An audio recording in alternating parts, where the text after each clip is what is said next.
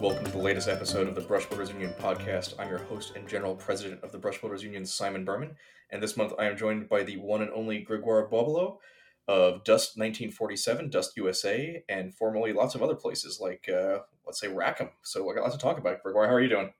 Oh, I'm pretty good. Thank you for having me today. Yeah, I want to talk to you for ages, and we, we've been friends for a long time. We met back when I was at Privateer, and you were doing some uh, retail distribution stuff, I think, back then. But uh, you've, Yeah. you've had you've had quite the career. yeah, I've been spending way too much time in the gaming industry now. yeah, I think we all have. But uh, yes. yeah, I mean, I, I think it's cool because you know, um, I I guess you, you you're you're from France originally, and uh, you've got some sort of insight into the, the French miniatures world, which is you know, you know, wasn't really a thing in the '90s, and suddenly it became a, a big pillar of, of the miniatures industry and community going forward, and that, that's some pretty cool stuff to talk about, I think. Definitely, yeah. um, and of course, these days you're doing uh, you're working with Paolo Parente for Dust 1947.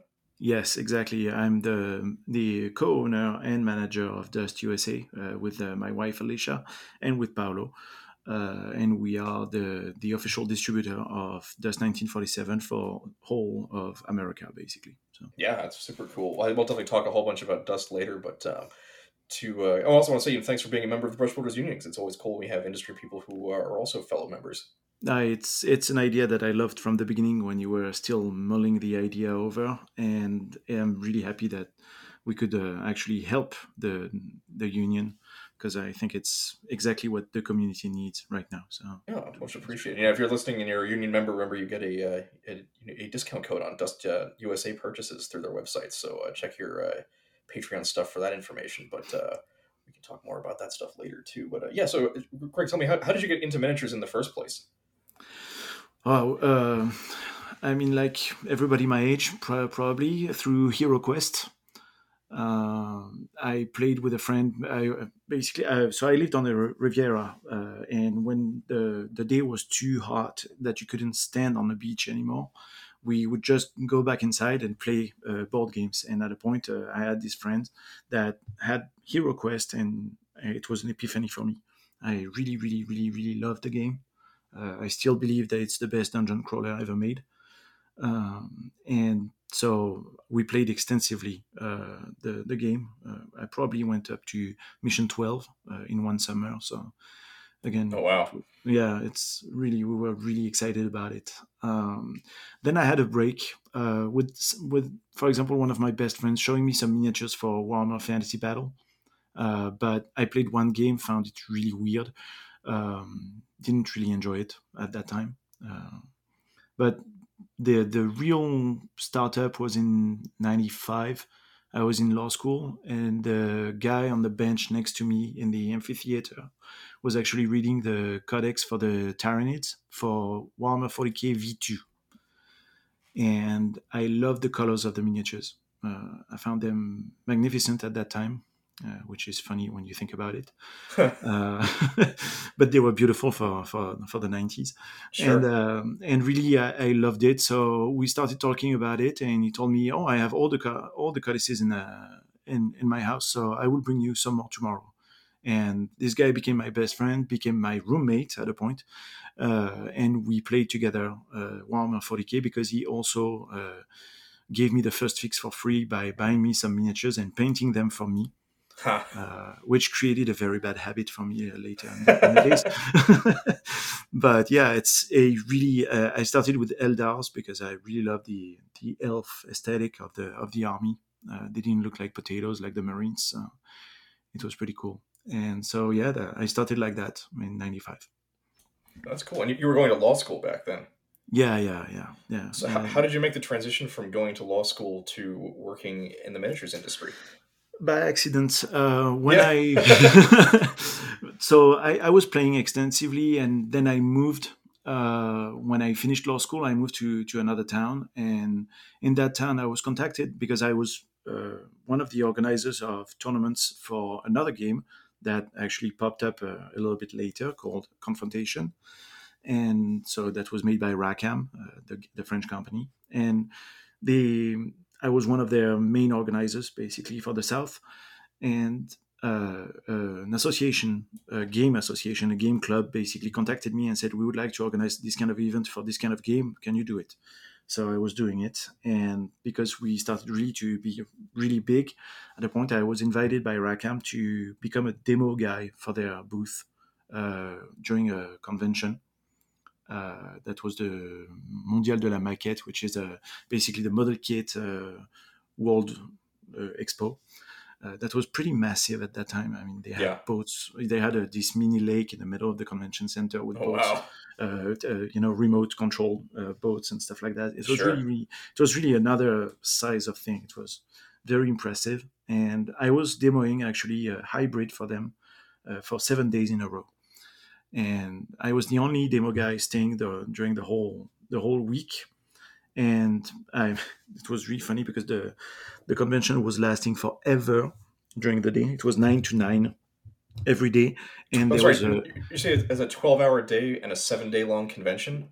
Yes, yeah, and actually, Wow. it's, it's, it, and actually, on, like and, actually yeah, and actually on Saturday it was nine to eleven because there was a late night opening. So and I did and I did the whole thing. So which was pretty funny because by the end of Saturday uh, at eleven, my feet were genuinely bleeding.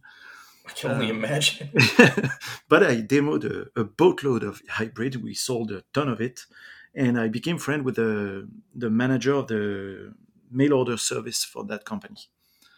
And six months later, so that was in, basically in the middle of summer. And six months later, for Christmas, he tells me my, my assistant is leaving for the for the holidays. I need to replace her. Are you available? And I'm like, yep, um, I'm here because I was in Paris at that time and I was not doing anything. So I was like, why not? So I started as the the assistant to the manager of the of the mail order service at Rackham. And then from there, basically, uh, I got promoted because they discovered that I could speak English, and at that point, it became critical in the company to have people that Sure. could speak English. And so they told me, "But now you're the you're the sales rep for every country that speaks English." So that was that made that made some fun days where I had to sell some products in Australia and then sell them later in, in the US. Oh, yeah. So again, it was a seven to nine day. so yeah, it, it, has been an interesting period of time. But yeah. yeah, I started like that, and then it all went south. All right. Well, so I'm, I'm really curious to hear more about what it was like working at Rackham because you know, especially here in the U.S., Rackham is sort of this this legendary presence in miniatures gaming where you know they came out with all these incredible sculpts and this sort of exciting world um, for confrontation and hybrid later AT43, and then it all sort of fell apart and vanished. But for, for having really only been around for maybe seven or eight years, um, they yeah, made such yeah. a such a huge impact in miniatures wargaming and like you know they raised the they elevated what was expected of paint jobs from professional companies and from hobbyists and they, they just did so much I, i'm curious to hear about what it was like working there Well, it was very weird. I arrived at the end, okay? I worked there from Christmas 2005 to 2008, and then I worked a little bit freelance for Rackham Entertainment later, but just uh, just a little bit. But for Rackham itself, uh, it's a company that was built by basically by the sheer will of one guy that was a former sales rep for Games Workshop in France. Uh, one of their actually, until very recently, he still had the record of sales for Games Workshop in France very good, uh, very clever, uh, very ambitious, uh, and he built uh, Rackham. It's uh, the name is Jean Bey, and he really built a company uh, on a few ideas, and especially on confrontation. He built the game on the fact that the rules should be in the blisters, and that was revolutionary at that time yeah and so the cards were there but there was also a mini rule book in each blister that you would buy that would help you play the, the, the game immediately just by Sure. buying two blisters so that was the really the clever trick of, of confrontation when it was released was that uh, but working at rackham it was a company with 80 employees uh, you had the painting studio the writing studio the layout and graphics and then you had the the sales and the production because the company was producing their own metal and resin hmm uh, in house. Uh, the the guys in charge of the molds uh, were absolutely insane and crazy, uh, having fights with the molten metal. uh, toss, ca- ca- genuinely building catapults to toss molten metal to one another from a, from one side to another of the of the thing. Uh, I mean, it was it was another time. Imagine, yeah. it, it was very different. So so yeah, it was. I mean, it was exhilarating. Uh, it was intense. Uh, we were not treated right at all. Uh, uh, and it was it went south basically because at a point they I think they reached their limit of incompetence and they never wanted to relinquish the power. Sure. So so that's what happened. But yeah, working for them was insane. As I said, uh, they just promoted me to a, a, job that I've never done before, just because I could speak a, a foreign language and they promoted me in April and they told me end of May you're at Origins, end of August you are at Gen Con and you have to train the demo guys. You're gonna have to talk to the distributor, which at that time was ACD on exclusive distribution. Mm-hmm. So you're gonna have to talk to them and this is the, the number that you need to do at the end of the month. So it was very very like that.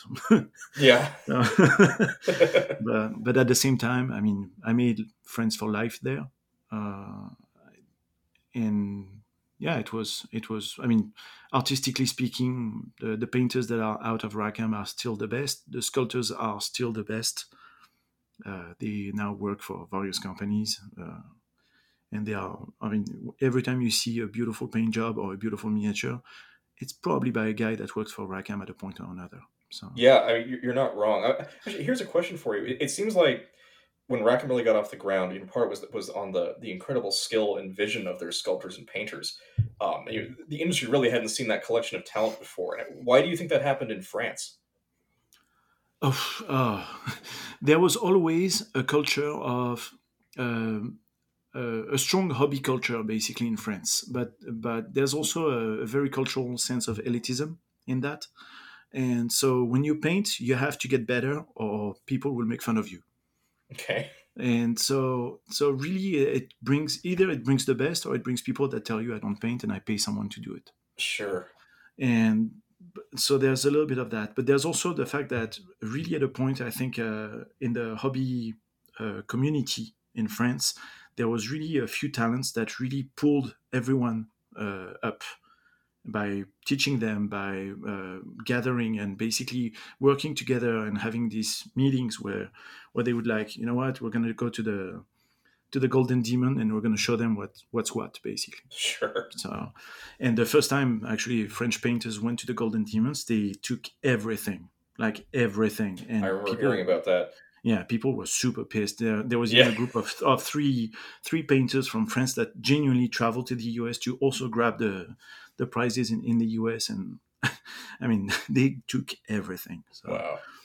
But yeah, I think there's a there's really a culture of art in France. Uh, sure. It's, it's promoted from school, uh, so so yeah, it helps people basically grab the paintbrush easier. No, I suppose that makes sense. I hadn't thought about that because you know I think you know we have a big hobby painting culture in the U.S. and the U.K. as well. Yeah. But the the the emphasis traditionally was always on you know you had to paint to play, not necessarily for the for the joy of painting in and of itself, and that, that sort of came along later to a certain extent. And you, you think that's the opposite in, in France because of the, the cultural norms? I think so. And there's, for example, for tournaments in France, uh, when you when you had a tournament where painting is compulsory, you don't just have compulsory painting. You also have a contest about the painting of your army. Sure. And from the very beginning, I mean, even when we started uh, uh, playing 40k in tournaments with my with, with my gaming club, we were doing tournaments with 100 people. We genuinely had a waiting list of 100 people, and everyone was fully painted. And really, there was an entire uh, jury of four people that just spent the two days of the tournaments, because it would be on Saturday and Sunday, to just judge the armies. That was their only job during the whole weekend. Wow. So there's really this this this uh, promotion of quality painting, quality hobbying, quality conversions that is very very important uh, in the gaming community of France. So yeah, so, uh, go ahead.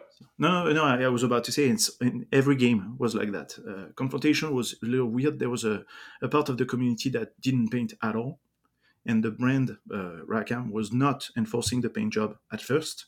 Mhm. Uh, but uh, they also created another complex that people were looking at the cards and the and the the, the art box, the box art, sorry, and they were like, I cannot do the same. So they were completely paralyzed in front of the Interesting. Rackham miniature. So it was another problem that the the brand had at a point.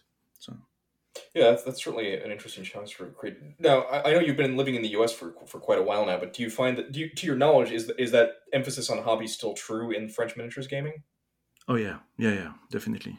They still they still have uh, this emulation of paint of painters of all levels to get better. They still have, I mean, plus the plus really now the brands are starting to make painting. For example, Games Workshop that did this heavy metal stuff that was really beautiful at that time, but um, sometimes not that great. But they really evolved into our paint jobs are easy to recreate hmm but at the same time we're going to show you some amazing stuff at the from time to time and Sure. so i think it helps really uh, again promote quality instead of quantity so so yeah i think it, it still exists in france yeah Interesting. Cool. So, um, you know, when uh, when Rackham kind of eventually collapsed, um, I guess you would, you would, is that where you had met Paolo Parente? Uh, I met Paolo at at Rackham. Yeah, uh, he was uh, he was um, one of the partners of the company, and he was actually in charge of AT43. Right. uh, because AT43 was basically dust uh, that had been bought by Rackham as a license, but Rackham didn't want to to deal with the whole World War II weirdness, and so they wanted a futuristic game. So the game was ad- adapted basically into AT43. Yeah, and it's it's which thanks to you is having a, a bit of a, modern renaissance, isn't it? it's it's very modest, but we're working on it. Yeah. No, but it, it has been my my favorite games uh, of all times. Basically, uh, I thought that the the design was amazing. The game was revolutionary for that time, and still endures the the trial of time. So it's which cannot be said for many games. Uh, so yeah, I, I'm really really enthralled with the game. So I lose. a It's funny, I- I- Th- thanks to you, I just bought the uh, the Operation Damocles box set for the second time. Uh, when in fact, I think actually we met when you sold me it uh, at New York City Comic Con back in 2007. yes. back when I was a Welcome press ganger for Privateer. Yeah. so you, you have now sold me that goddamn eighty dollar box set twice, but uh, I, had, I had to replace it. But yeah, I'm looking forward to digging into that soon. Um, but uh, yeah, I mean, we, we may be talking about AT43 later, just because you know it, it is having a bit of a uh, back from the dead revival in terms of you know people getting into the, the old game. Although I, there are rumors it's been sold again, so perhaps we'll see a new version of it from some new publisher. But who knows what'll happen there? I hope, and I'm very afraid. yeah, exactly. Uh, but uh, so, sort of in, in the in the, the dying days of Rackham, and you you had, you had met Paolo. Is that how you got involved with uh, with Dust? Oh no, not at all. Um, Oh, no, okay. no, no. Actually, uh, so I left Rackham in uh, mid mid two thousand seven. Uh, before really it collapsed completely. Uh, basically, they were lic- uh, they were uh, making people go under the uh, Chapter Eleven uh, procedure. So I left, uh, and I worked for another company at that time that was a Play Factory. Uh, that I actually uh, that hired me under the recommendation of a former colleague from Rackham, one of the writers of AT43 that was working for them. And at that time, they were publishing the French version of Dungeons and Dragons, so the fourth edition, uh, which is my favorite, even though it's very mal- maligned by everyone. Uh, but they they were looking for another sales rep basically, and there was projects and to to make the job evolve. So I was like, okay, why not? Uh, I was genuinely at the beach uh, when I received a call to to ask me if I was available for an, uh, for an appointment, and I was like, you know what, I have nothing to do tomorrow. Let me hop in the train and go back to Paris for for a couple of days. So so yeah, I worked there, but for a very short period of time because really the the job was going nowhere. So so there was no point in that. Uh, just enough actually to allow me to get in touch with Privateer Press at that time and tell them I that I would like to be the the official distributor of Monsterpocalypse uh, for for France with Sure. that company. And that company was really into that. They really loved the game. The game was great. It was really, it was really, really a great game. so we sold a boatload of it, uh, but that's what I did. And then when I left, basically uh, the the company really went into a, a weird moment. Uh, the the bosses were taking money from the company for personal purpose, uh, so it collapsed basically Mhm. pretty pretty fast. Uh, but yeah, and then I started as a freelancer. So uh, I worked for Privateer uh, as the quartermaster and and basically sales rep uh, for France, Belgium. Uh, so I was selling the products there, and they were shipped directly from the US to to the to the stores. So it was a very very weird and unusual way of conducting business, especially for Sure. France. But it worked a little bit, so that was nice. It worked enough to find actually a distributor, uh, a new one that was just starting his, uh, their business, and I worked as a community manager for them for a little bit. Uh, but in the meantime, I also worked for multiple companies uh, because I was really freelancing. So it was always two or three uh, clients at the same time. So I worked for a lot of small companies in the industry. Did a ton of Kickstarters uh, at the very beginning of Kickstarter. Oh yeah, back in like 2009, 10, early days, Yeah. right? Yeah. Yeah. exactly. So I I hate Kickstarter with a fierce passion. Uh, I think that it is everything that is wrong in this industry, but it's a very personal comment. So I don't judge any, I don't judge anyone for spending the the internal revenue of a small country in it. Uh, so and yeah, I mean, Kickstarter is a, it's a complicated beast, right? Because I mean, it, it is allowing a lot of people to make games that otherwise probably would never have gotten made, but uh, it, it creates a lot of other weird problems in the supply chain, doesn't it? Yeah, uh, I mean, first, um I think it it creates a false sense of variety because the games that are released through Kickstarter are not necessarily needed. uh, Sure.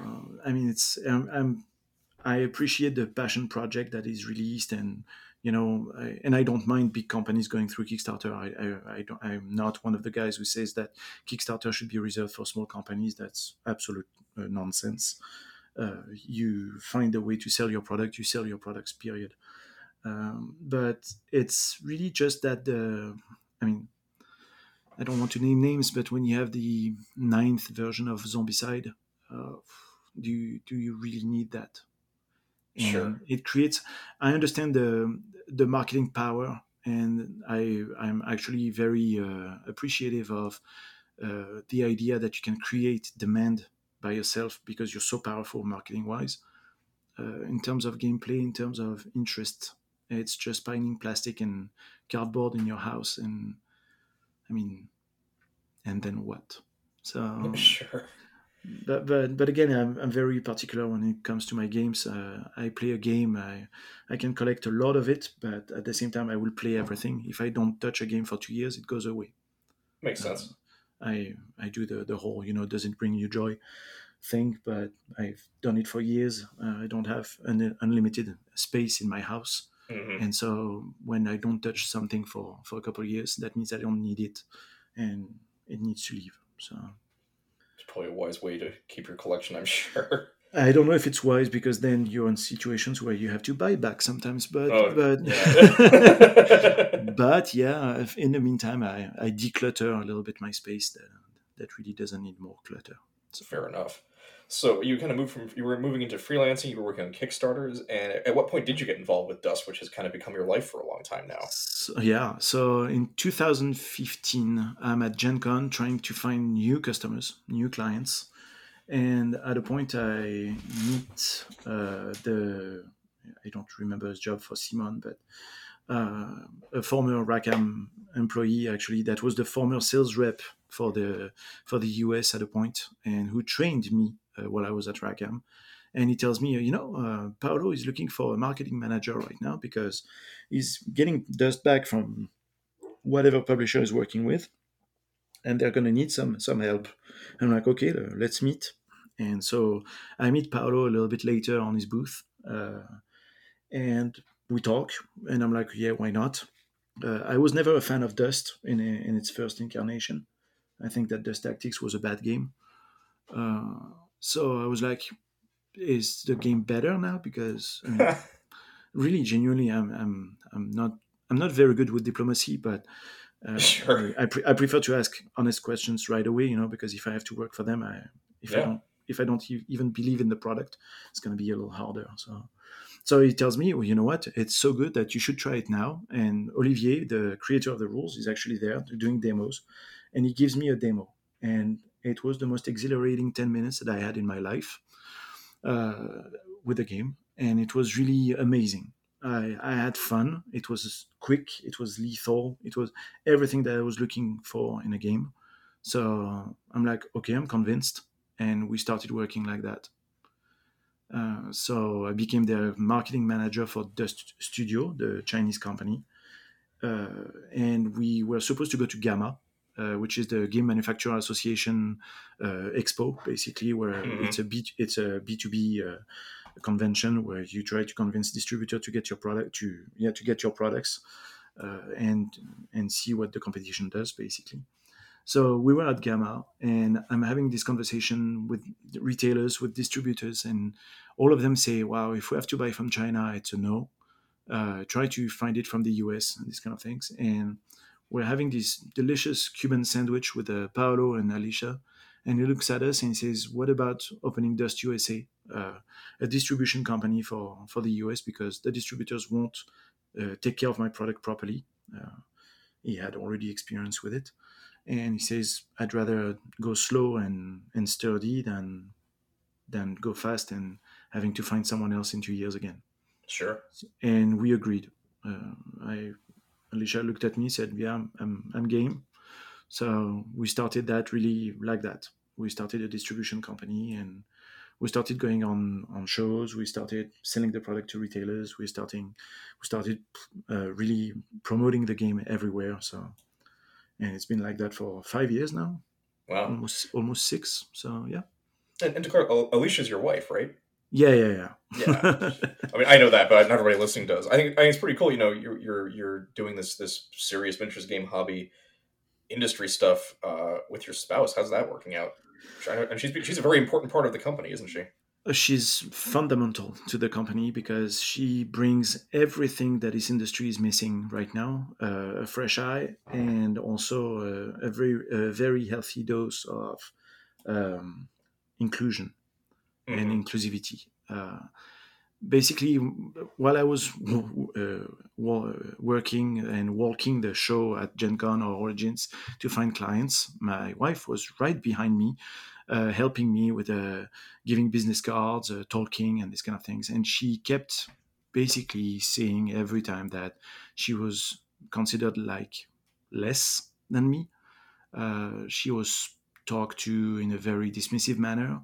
Uh, she was not treated treated right, basically, by the by the industry, uh, with very few exceptions. Uh, actually, she t- told me that I should work uh, with Paolo because genuinely Paolo treated her right that day. Mhm. Uh, because we were walking in the street, and at a point he, he was the first one who genuinely waited for her before crossing the street instead of just crossing the street and hoping that we would follow. Sure. So it was really, really very different. So, so yeah, she she's really. I mean, for Dust USA, she's really bringing that. She's bringing this fresh eye, uh, these fresh ideas, and really the the the will to basically promote the game to non-usual gamers. So, may it be kids, younger kids, uh, may it be women, uh, Mhm. may it be minorities also, because it's really. Um, I mean, uh, again, we are discovering the world, but uh, the industry is kind of racist also. So, Sure. So yeah, yeah, and and really, right now, it's finally exploding uh, as it should have done for a long time. So, yeah, we're trying to to work around that and to basically find new ideas to make people understand that yes, we are a niche game, and it's we are even in a niche of a niche because the the diesel punk weird world war ii game inside the miniature industry is still a niche. Uh, and the miniature industry is a niche in the gaming industry but uh, we are welcoming everyone.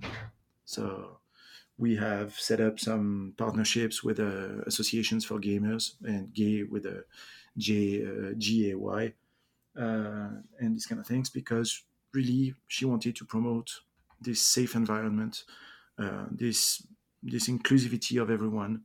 Uh, basically, uh, GAMA, the, the, the association, has now a new motto that is a, a game on every table and a table for everyone. But we've That's been a, that's a doing great it. motto for It is, but we've been doing it for Dust uh, since the beginning, basically. Sure. So, and it works. So, uh, statistically speaking, I mean, the numbers are are making sense. Uh, we have more women, we have more families playing together, uh, and that's really the the principle of it. We want everyone to be able to love the game the way they want. So, No, I think that's really commendable. You know, I, I should have I should have Alicia on sometime as well. I want to talk about Rackham and all of your other stuff you've been doing, but she'd be a great guest to speak to. I'd love to get her perspective sometime. Mm-hmm. that would be great. Yeah. Yeah, but uh, in the meantime, so you started working at Rackham, and then you kind of you're sort of Rackham North America. I'm sorry, you started working with Dust 1947, and now you're sort of Dust North America. Um, Yep. What is it about Dust that really excites you? What is it? The setting and the gameplay? What are what are your favorite parts of it? uh, the quality of the miniatures, the fact that it plays on a grid, uh, and the ease of access of the game. So basically, the miniatures are uh, you can buy them all fully painted, or you can buy, but they are already put together anyway, even if you want to paint them yourself. So that really you open the box, it's ready to play, uh, and that's genuinely the name of the product. Uh, but it's also the fact that you play on a grid, um, measuring with the tape measure. It's fine. Uh, I played multiple games like that that I really enjoy, like Warmachine, for example. Uh, but at the same time, uh, for the game that Dust is, it makes it extremely fast and extremely easy to understand. And I like this. I like this game that basically presents its, itself as a as an appetizer and can be a full meal just because you increase the size of the game and you play scenarios that are more and more complex. But you can really scale the game at your brain level. And not because you're dumb or, or, clever but because you're more or less tired at the end of the day. Sure, yeah, and that's really that that the game was created by Paolo and Olivier because they they genuinely said out loud we are old we are tired at the end of the day but we want to play with beautiful miniatures. Let's do that and that's really the idea to put the two mats on a on the kitchen table play for 15 minutes if you want to play with two starter sets or play for an hour and a half because you have a little bit more time. And then you are done with it you fold and you play you play again tomorrow because it's super easy to again take back from the from the box and set up. So that was really the the principle of the game and that's really what i enjoyed with it yeah. I, I do appreciate how accessible the game is in all levels. You know, because even when you buy the unpainted figures, they're still they've still been primed, and they often have a couple decals on them. Or I, Yep. I, the decals are like little pre-painted symbols. I'm not quite sure what the difference was, but uh, so they have decals. uh, these are decals uh, and they are they would used to be primed they are not primed anymore now they are uh, just put together the plastic is bare but it's it's a colored plastic so that you can recognize Oh, your sure. right away but people kept asking for non-primed miniature basically because they wanted to reprime them themselves so No, that makes sense. Uh, the the kits are great quality. You know, um, I I have a little Spetsnaz army for uh, for Dust 1947, which you know I was hoping to play this year, but then we had a pandemic. Uh, yeah So uh, yeah, unfortunately, my, my only experience playing was I, I got a demo at Gen Con 2019, and uh, Yeah. that's when I got that that starter from you. Um, I Mhm. thought it was really cool. And then I haven't had a chance to play because nobody's playing anything anymore. But uh. I'm hoping to change RIP that. 2020 Yeah. Um, but uh, I, I, I, I'm really impressed with all the support you guys have for Dust. Um, it, it ticks so many of the boxes that I like in miniatures gaming. In that you know you have the strong faction identities, you have ongoing campaign support. I think that's really cool. You know you have online campaigns and stuff. You're you're giving out missions and scenarios on a regular basis, and um, it's it's just it's it's it's everything I like out of a miniatures game. I can't wait to get the chance to actually play it properly. yes um, but for yourself, do you do you have a favorite faction in the in the game? I have two actually. Uh, my my absolute my first favorite was the Allies. Uh, I love the Rangers, uh, the heavy Rangers to be precise. Uh, I like that these guys fly in heavy armor and punch stuff. Uh, that that amuses me a lot. Uh, Sure. I'm a huge fan also of their walkers because they really look like the old tanks uh, from that time, but on legs. So that Yeah. makes that makes it really flavorful to me. Uh, but now my new love is definitely Cthulhu. Yeah, those are cool. Oh yeah, uh, these are really amazing miniatures, and it's so much fun to just get on the table, stomp stuff, and and at a point realize that you lost all your cultists, so you cannot win on the scenario anymore. So you lost the game, but you're still stomping stuff. Sure, and, and it's great. Really, it's it's it's it's a good stress reliever at the end of the day, basically. So yeah, yeah. I've, I've, go ahead. No, no, go on, go on. Oh, I was just I've, I've got a, a, small pile of those Cthulhu cultist models myself. I'm looking forward to painting them up sometime soon. I'm looking forward to seeing that. Yeah, they're, they're pretty sweet, and I, I um I also like you know how you, you see the game well well supported. You have regular models coming out even with the pandemic going on, which I'm sure had its own um, challenges for getting stuff out. But it seems like you're oh, yeah. starting to kind of right the boat on that, huh? Yeah, t- 2020 was was really harsh, really really harsh. Uh, plus, it was uh, it happened at a time where we were actually moving the factory also. Oh wow! Um, because China is fun like that. Uh, so so yeah, it, it, basically it piled up a little bit. So we had a, a, pause basically in our releases for a while because it didn't make sense to try to ship anything that wouldn't arrive. Uh, not that it arrives faster now because now we still have some issues with customs, but and and the fact that there's no container anywhere, but it's an, a whole other story.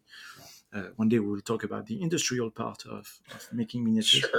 Sure. but yeah, the now we have actually released some new miniatures uh, the past two months, and the next ones are going to be in May normally if I receive my shipment on time. Uh, so May to August, we already uh, previewed everything on our websites and, and Facebook pages. So it's exciting. It's very exciting. It's going to be a, a, huge onslaught of, of new releases that are really, really necessary for all the armies uh, and very useful and magnificent. I mean, really, the the IGN headquarters, for example, with the five heroes in it, it's just amazing. The the new cultists are very beautiful. The the new monster is my absolute favorite. Uh, what one of our gamers actually called the murder cactus. is that the uh, the uh, dark young? Yeah, exactly. Yeah. So it is. I mean, and and industrially speaking, it's something that people won't see, but uh, Dust uh, makes games for other companies also. Uh, oh, that's that's actually the the core of their industry is to make games for other other companies. And so they are plastic manufacturers and they are very, very, very, very good at it. Uh, they have been doing it for so long that really they were the ones making AT43 back in the days, but now they are working on Dust. And when you see some Dust miniatures, even the ones that are uh, less uh, extravagant in their appearance, there are some stuff that are amazing technologically speaking. So the, the PT-47, for example, which is this little transport for for the, the SSU, so for the Spetsnaz or the PLA, mm-hmm. uh, it's a it's a vehicle that normally would take like a ton of molds, a ton of drawers and stuff. And because they use the mold that instead of uh, opening and closing like a you know uh, like in two parts up and down, it actually opens like a flower. Oh, and, interesting. And that allowed the vehicle to be done in one piece wow, instead really of cool. instead of several. But that's again that's technologically amazing. Uh, sure. When you the Dark Young, for example, instead of doing several parts that go on top of each other, it's actually uh, concentric circles. So. Wow. So that, that allowed them to make molds that were flatter. So they managed to put the whole miniature, despite the number of detail, in one mold, and still have some room in it. So that saved money, but that Wow. also saved space. So really, I mean, and this is the kind of stuff that is super exciting when you get to visit the, the factory for example is that you see this kind of stuff. And for them it seems completely natural except the engineer that is like jumping everywhere because he's like Sure. look at that look at that. And genuinely he's running through the whole factory and says look at that. And he's, and he's showing stuff and and everyone nods pretending to understand what he's saying but he's the only one being super excited about a copper template that has this size and this and this configuration like, Sure. Cool dude but but it's really that. It's I mean the the the giant um the giant ship that was made for Armada for by FFG the uh, for uh, Star Wars Armada. Mhm. They made this giant giant uh, uh, star destroyer. I remember that. Uh, Yeah. Yeah. So I was actually in China when they were making it, and the engineer couldn't. I mean, he was he was even more bouncy he was than than before because he was super excited. Normally, for a vehicle of of a normal size, let's say a, a dreadnought, for example, or this kind of size, okay, you would need a 15 to 20 copper, uh, uh, copper templates to to basically hit the mold uh, with a, an electric current in a ba- in a in a bath of acid to to dig through the metal, you know, and uh-huh. shape it the way you want. For the Star Destroyer, they created 200 different copper templates. Wow. So industrially speaking, it was insane.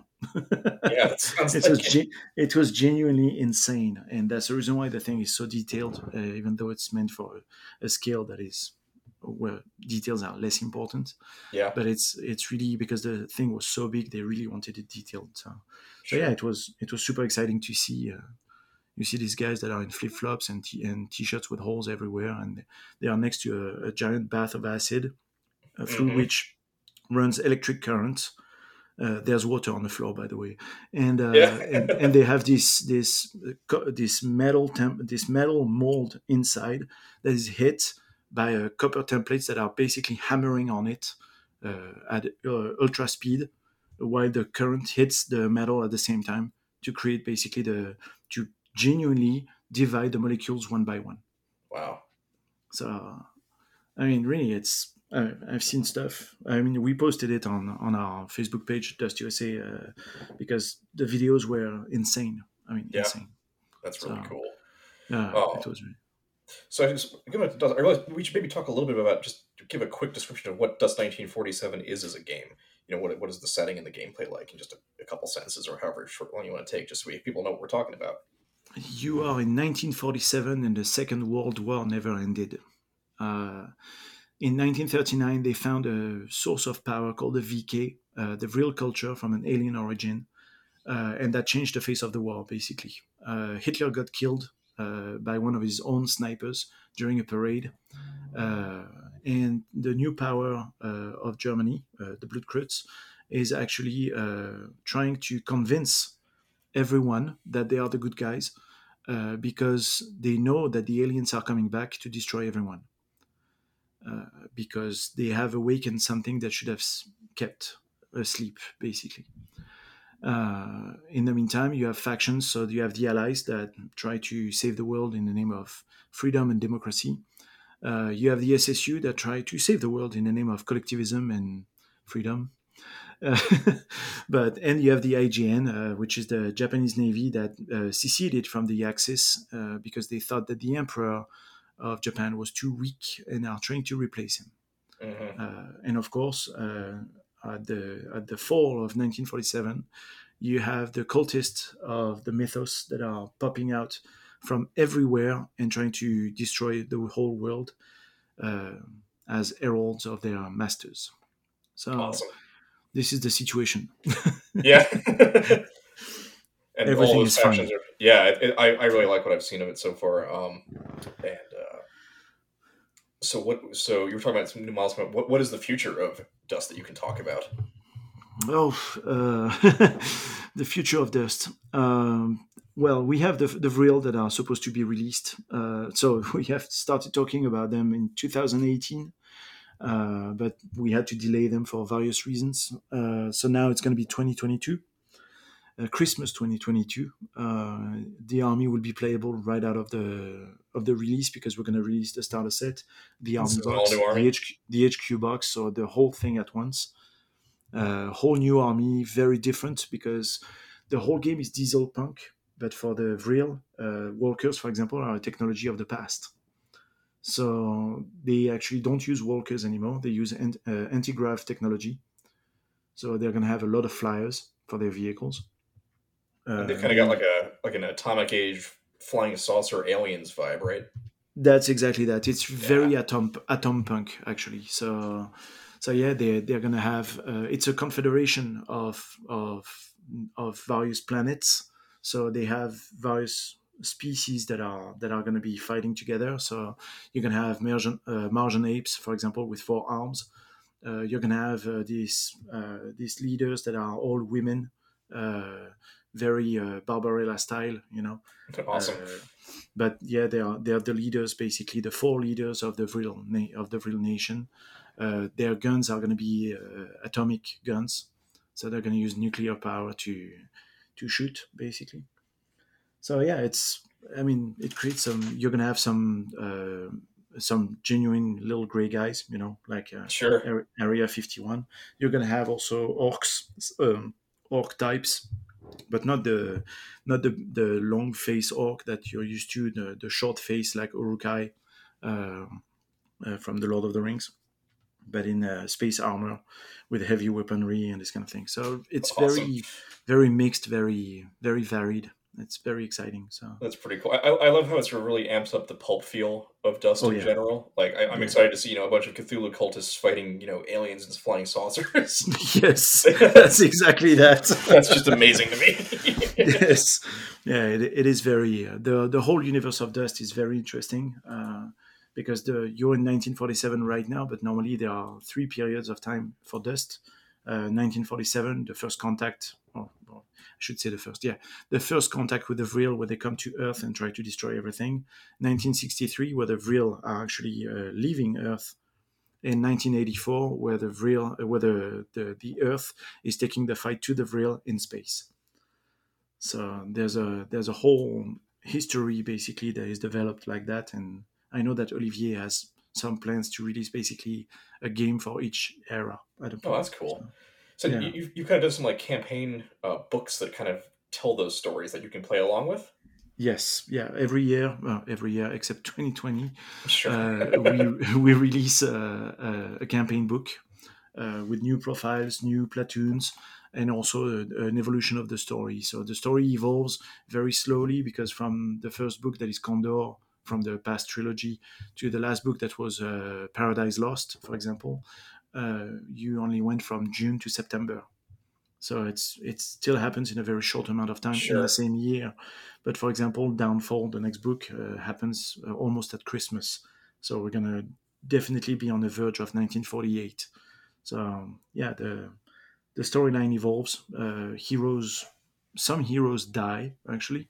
Oh yeah. Uh, yeah, some heroes change faction also uh, because some of them are, are traitors or double agents or just change because they have a change of mind. So they need to fight according to their beliefs.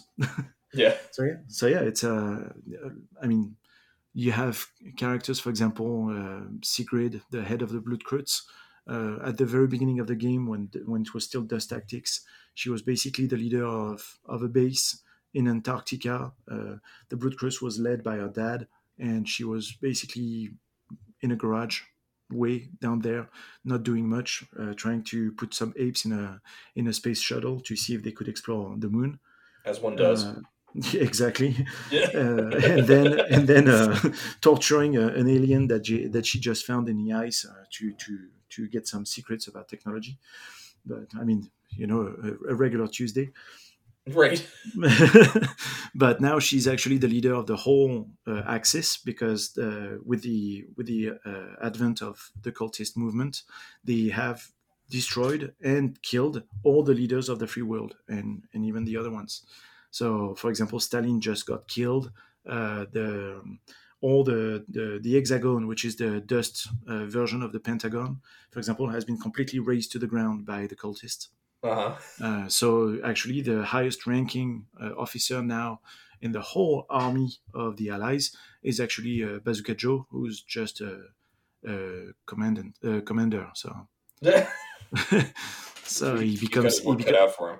exactly. So he becomes the, the the chief of staff basically. So yeah, it's it's very. I mean, the the world moves a lot like that. So it's it's pretty entertaining to. to That's follow. really cool. And the funny thing is that our online campaign allows people to actually do that themselves because uh, the result of the campaign makes us change the storyline, not in major ways, but for example, uh, that's where we had some people, some heroes that uh, changed factions and went to another faction. So oh, sometimes sure. it, it goes in another faction in the same block. So that happened for Action Jackson. That was a British uh, British soldier that became a Desert Scorpion. Uh, but now uh, it also happens to other heroes like uh, the priest, who was an Allied spy and who happened to become an IGN spy. Interesting. So yeah, it's pretty cool. Yeah, that's really fun. I think it's really cool. You, you, you've, you've released some uh, some solo scenarios too, haven't you, for this past year? Yeah, the, yeah. 2020 made us actually uh, ramp up a little bit our offer on that. Uh, I'm lucky enough that I have a lot of volunteers uh all across the USA, and some of them are very, very imaginative when it comes to scenarios. Uh, and so I worked with people like the Bolter Club in Wisconsin, or Monkey uh, in Toledo, or uh, Brian in New York, uh, Nate in Georgia, and they they all have created scenarios, and some of them could really fit in solo scenarios.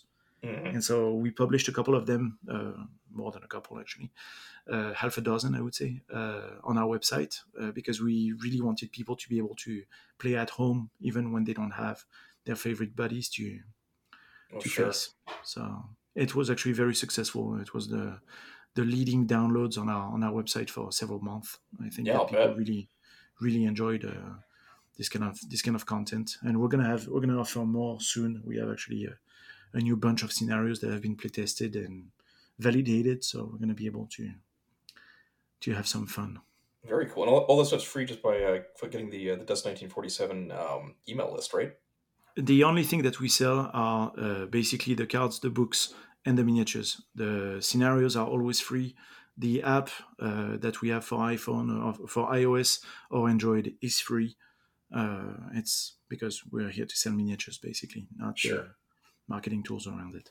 Yeah, no, that, that app is really cool too. I've, I've used that. yeah, yeah, yeah. It's a, it has a fun story also. We had a, an intern for a summer but the guy is so brilliant. Uh, we had I had two projects with him, and he he was really able to identify quick that the second one was longer, so wouldn't be possible. But the first one, he said, "Yeah, the app I can do it," and he genuinely created an app by himself in one summer. Yeah, it looks great uh, too. Yeah, he really understood the game. He really understood the universe, and he really created an app that is really what our universe is. And that's that was amazing because really i was in charge of you know managing him. I didn't do anything. It was wow. every that's every end of week eh, yeah every end of yeah. week basically i was like did you uh, what is your what is on your checklist? He says i had to do that. Did you do it? Yes. Okay see you next week yeah really it was genuinely that awesome. and so yes. it was fantastic and we're still working with this app uh, now it's updated by uh, actually uh, jim a friend of mine and one of our patriots, and he's updating that regularly every month almost. So very cool. Super easy to deal with. Yeah. So uh, before I let you go, I just want to talk about the, the most relevant and important thing we can possibly talk about, and that's playing old games of AT43. Yes. Yeah. yes. Yeah, you, you have got a bunch of us buying old product off of off of websites and stuff, and maybe maybe we're gonna have a little AT43 meetup at Adepticon 2022. I, I am definitely uh, starting to prep for it. Awesome. Uh, I'm really, really genuinely prepping for it. Uh, we will probably play the Frostbite campaign, but we will play it in a in an adjusted manner because the Frostbite campaign was for four armies because mm-hmm. that's what they had at that time. But uh, it's really super easy to adapt for six.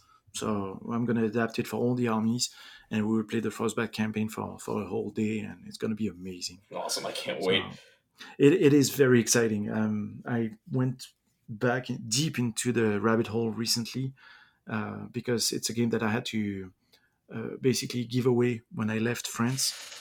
Uh, actually, I had to give away before because when Rackham went down, they forgot to pay us our paychecks. Oof. So, so I had to separate myself from all my collection of miniatures at a point. Uh, but it was a lot of pasta and a lot of ramen uh, in my life. Yeah. But but yeah, it's uh, so I was I always regretted to to not have this game anymore. So yeah, I I'm I'm very very happy with it. It's uh, the miniatures really are really looking good even for the for the age. Uh, and I'm very happy with that. So we're gonna have a lot of fun. It's gonna be uh, heavily scenarized. It's to be very fast paced, fun, and we're to have some pretty tables. I think so. Yeah, I'm, I'm stoked to play that game with you, with you and everybody else. But uh, I'm gonna let you go. But again, Gregoire, thank you for coming. If you're listening and you want to check out Dust 1947, go to uh, what is it, DustUSA.com in the US. DustUSA.com. Yeah, that's the best. Yeah, and if you're a full member of the Brush Builders Union, uh, check your messages when you joined or some of our older Patreon posts, and you'll find a uh, code there for a discount for all their products through their web store. And uh, thanks again for partnering with us on that. Oh, really, my pleasure. As I told you, I really believe in the union, so it's pretty cool. Thanks, man. All right, well, I'll let you go, and uh, thanks, Garg. Hopefully, I'll talk to you soon. Hopefully, we'll get a game of Dust before too long. Hell yeah.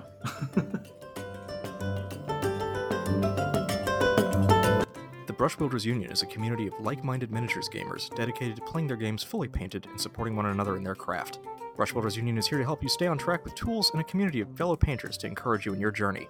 Take the Union Pledge and learn more at brushbuildersunion.com.